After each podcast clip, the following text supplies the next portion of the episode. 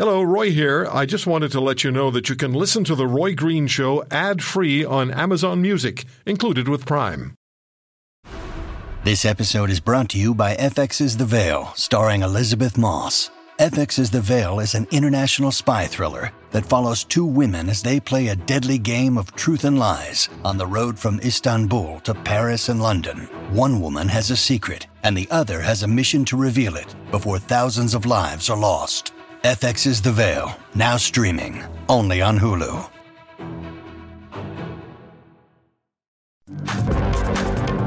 Bill C 11, it's been very controversial, it seems, on, on some levels, and just kind of, I suppose, maybe for some expected on on, on others. And uh, just a, a, really recent headline uh, Bill C 11 has passed the Senate with amendments. And what, you know, the big question is what does it mean for Canadian creators. And we have Brad Danks here with us, who's written on this, who's uh, thought about it a great deal. It seems to me, CEO of Out TV Network. He uh, uh, was also instrumental in initiating OMG's international expansion, developing platform partnerships with Amazon, Apple, Roku, Comcast, Cox, Tubian, TV, and Z. He's also an adjunct professor of law at the University of Victoria. Brad, thanks for joining us here on the Roy Green Show today. It's uh, nice to have you. Hey, great to great to be here today, and uh, great to be with you, David. So, I, I, I um, Brad, when I started to dig into this, I just I, I, I had an article that was sent to me a couple of weeks ago. Uh, Senator David Adams um, spoke very passionately uh, about this bill just a few weeks back. It was sent to me by somebody I know and trust dearly. And I started to read it and I just went, hang on a minute here. I need to step back and go and read the bill. And as crazy as this sounds, Brad, I actually did. Um, and I'm I'm not I'm not a lawyer, and you know it's hard to get through, right? The language and so on. Can you right. give us some context here and some perspective on this? Yeah, absolutely. Um, let me do the. Let me back up. Um, our broadcasting system really, you go back to the 1990s most of the current legislation was started when cable business started to take off. So in the 1990s, from the 80s, we went from about 50 channels in Canada to 500. Right. And as a result, um, the CRTC brought in a lot of rules to deal with that issue. Because as soon as you go to 500 channels, you're going to have issues amongst the content players. And, and those issues then are the same now. So the cable business topped out in Canada about 2012. And ever since then, the gradual development of online platforms as distributors has taken place. Uh, you know, that all started with Netflix really in 2007. They came to Canada, I believe, 2009. And that sort of direct to consumer online model started to emerge. And it all really accelerated. I mean, back then the government said, well, we're going to look at this, but we're going to, you know, we're not going to do anything yet and they brought in an order that said that they would leave this, which, even though this is in their jurisdiction, they would leave it alone until a future date. Well, over the last two, three years, the government, of course, and the, the regulator has been looking at, okay, well, now it's time. And what really happened is in 2019, Disney Plus launched, and they basically said, okay, we're moving to streaming. And the other U.S. studios piled in behind them. And you also have the big tech giants, the Amazons, the Apples, and the Roku. So we have a situation in the industry where half our business remains in the traditional linear system, which you know we expect to be around for a while longer, but everybody knows that the online platforms are very much the future. So the core of C11 is about saying, okay, now it's time. Canadian services are going to be distributed by online platforms. We expect that the same issues that arise within the broadcasting system will eventually arise on these online platforms. And those are really four things. The first is will Canadian services get access? The second is uh, will they get paid fairly? The third is will they be marketed or will there be discoverability of them? And finally, if there's a dispute between them, will that be resolved? Now, a lot of people don't know this, but you know, day to day, what the CRTC deals with the most are usually disputes between carriers and content services. Hmm. So most of the you know country would be familiar with the hearings and such, but think of the CRTC as an iceberg. Know, what the public sees above is Sure. The bigger hearings, the bigger questions. But the day to day is very much disputes between uh, services and carriers. And of course, the problem is multiplied in the online environment because you've got, you know, millions and millions of services. And, you know, what the government did not do here, which a lot of people say they're doing, is they did not say these online platforms cannot come into Canada. In fact, the, the elegance, I would say, of the legislation is that it says to them, okay, we get it. You're here. You're going to be distributing. We just want you to do some things here. We want you to, again, carry Canadian services, treat them properly, market them properly. And then the final part, and this is where the controversy begins, is we also want you to pay into the system. And that's something that we've had in Canada forever in our system. And the idea is that if you're a distributor of content, you have a huge benefit because you don't have to make the content. The product is the content. You're not the product as the distributor. So, as a benefit of that, the money you make, you have to put some of your revenues back into a fund sure. we can use to give money to a lot of what we call public good or public access broadcasting because not all broadcasting you know, has a total commercial advantage. A lot of the important services, for various reasons, whether it's news, information, you know, whatever, are public goods. And you know that's the same in Canada. It's the same in the U.S. I mean, the, sure.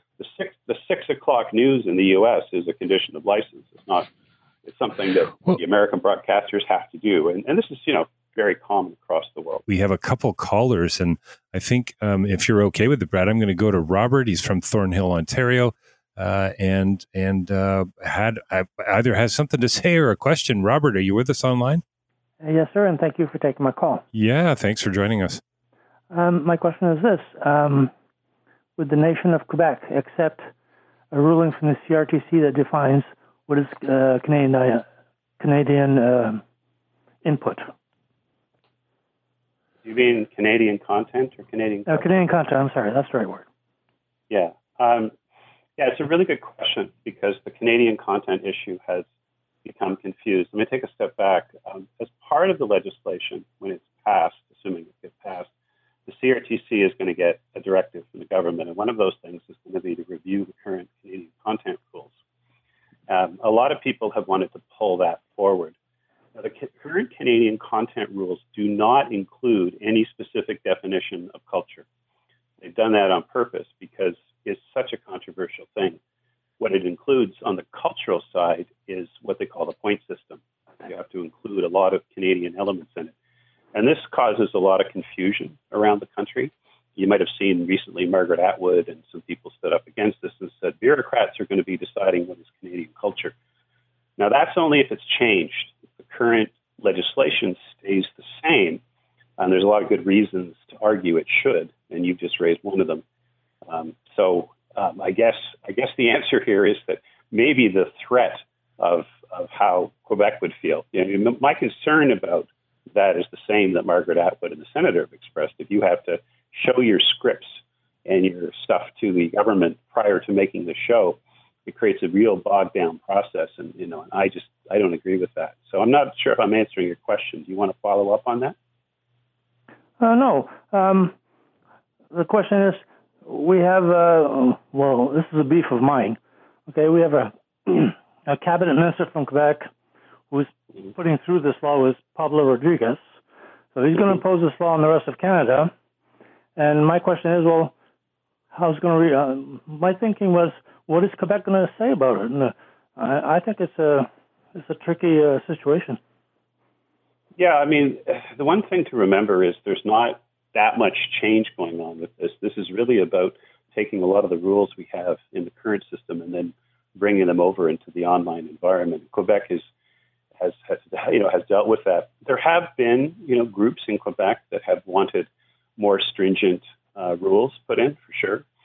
Some of them have been arguing for things uh, around the algorithm and other stuff, but that's been a smaller group. Um, you know, I think Pablo's got a tough job as uh, going between going between. I think he's handled it very well, but uh, so far, I think that the vast majority of the Quebec industry understands that you know, they have to move the industry to the future, and that this overall is, you know, is a good bill for them.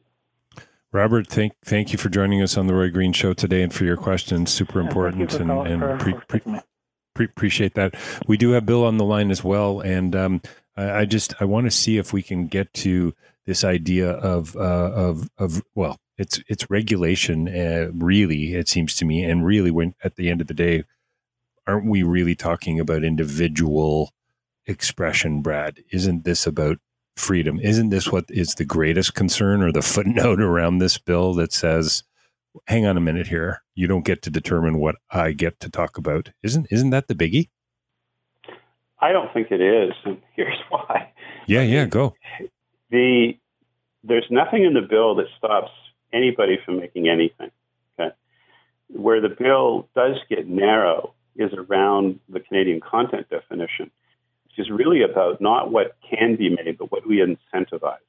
Mm. The system in Canada that we created uh, in the 90s, where we said if you make a show, a film or TV episode a certain way, then you get access to the highest level of tax credits.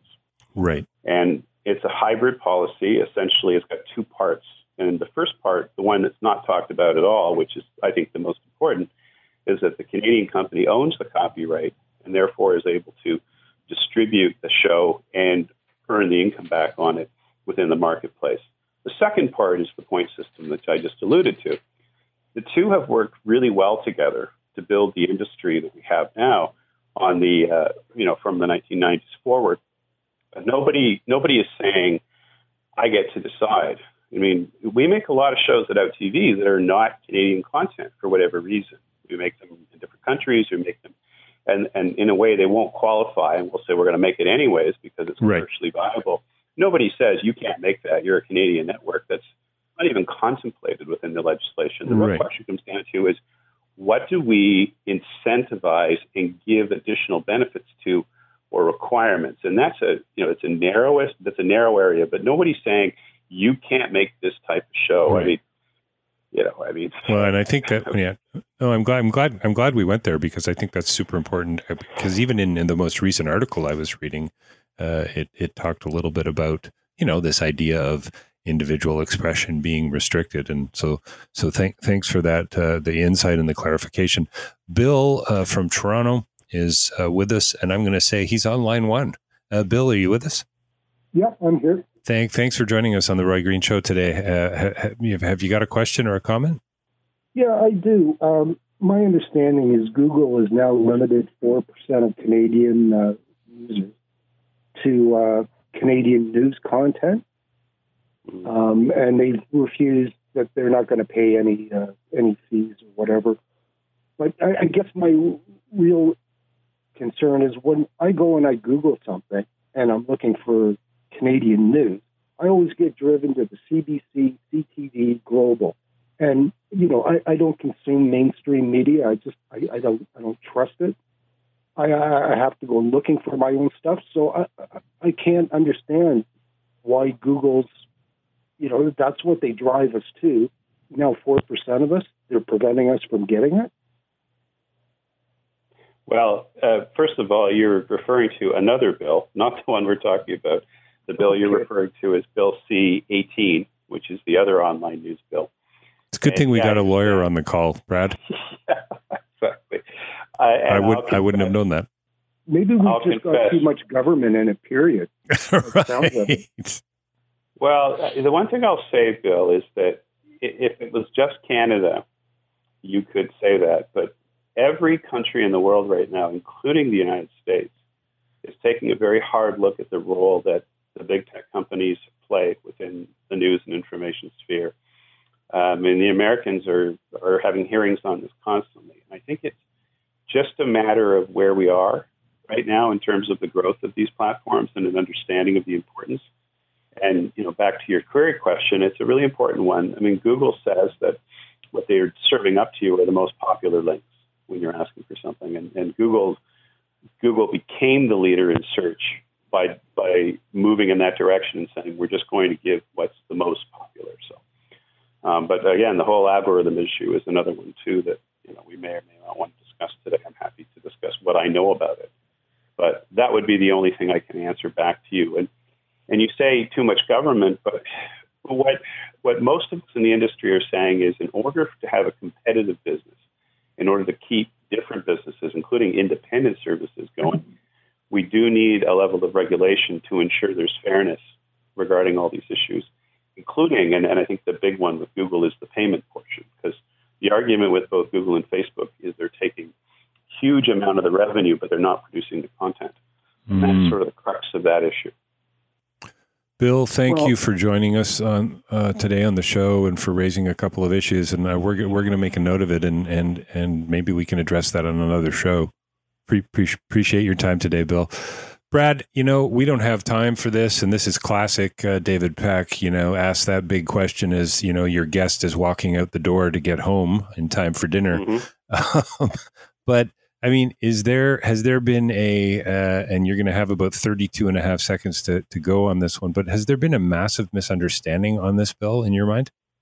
Yeah, I think so. Absolutely. Okay. And, you know, 95% of the revenue is in the traditional business. That's the one the bill's really for and huh. and 5% is the the online people and they've got 95% of the oxygen and and right. it's sort of a complete reversal in my view. There, right. there is a misunderstanding. What the government's doing here is the same that they're doing in the UK and they're doing in other countries. It's, it's appropriate and it's it's time for it. The bill may not be perfect. In fact, I have right. things I'd like added to it, but it's it's the right step at the right time. If you want to hear more, subscribe to the Roy Green Show on Apple Podcasts, Google Podcasts, Spotify, Stitcher, or wherever you find your favorites. And if you like what you hear, leave us a review and tell a friend. I'm Roy Green. Have a great weekend.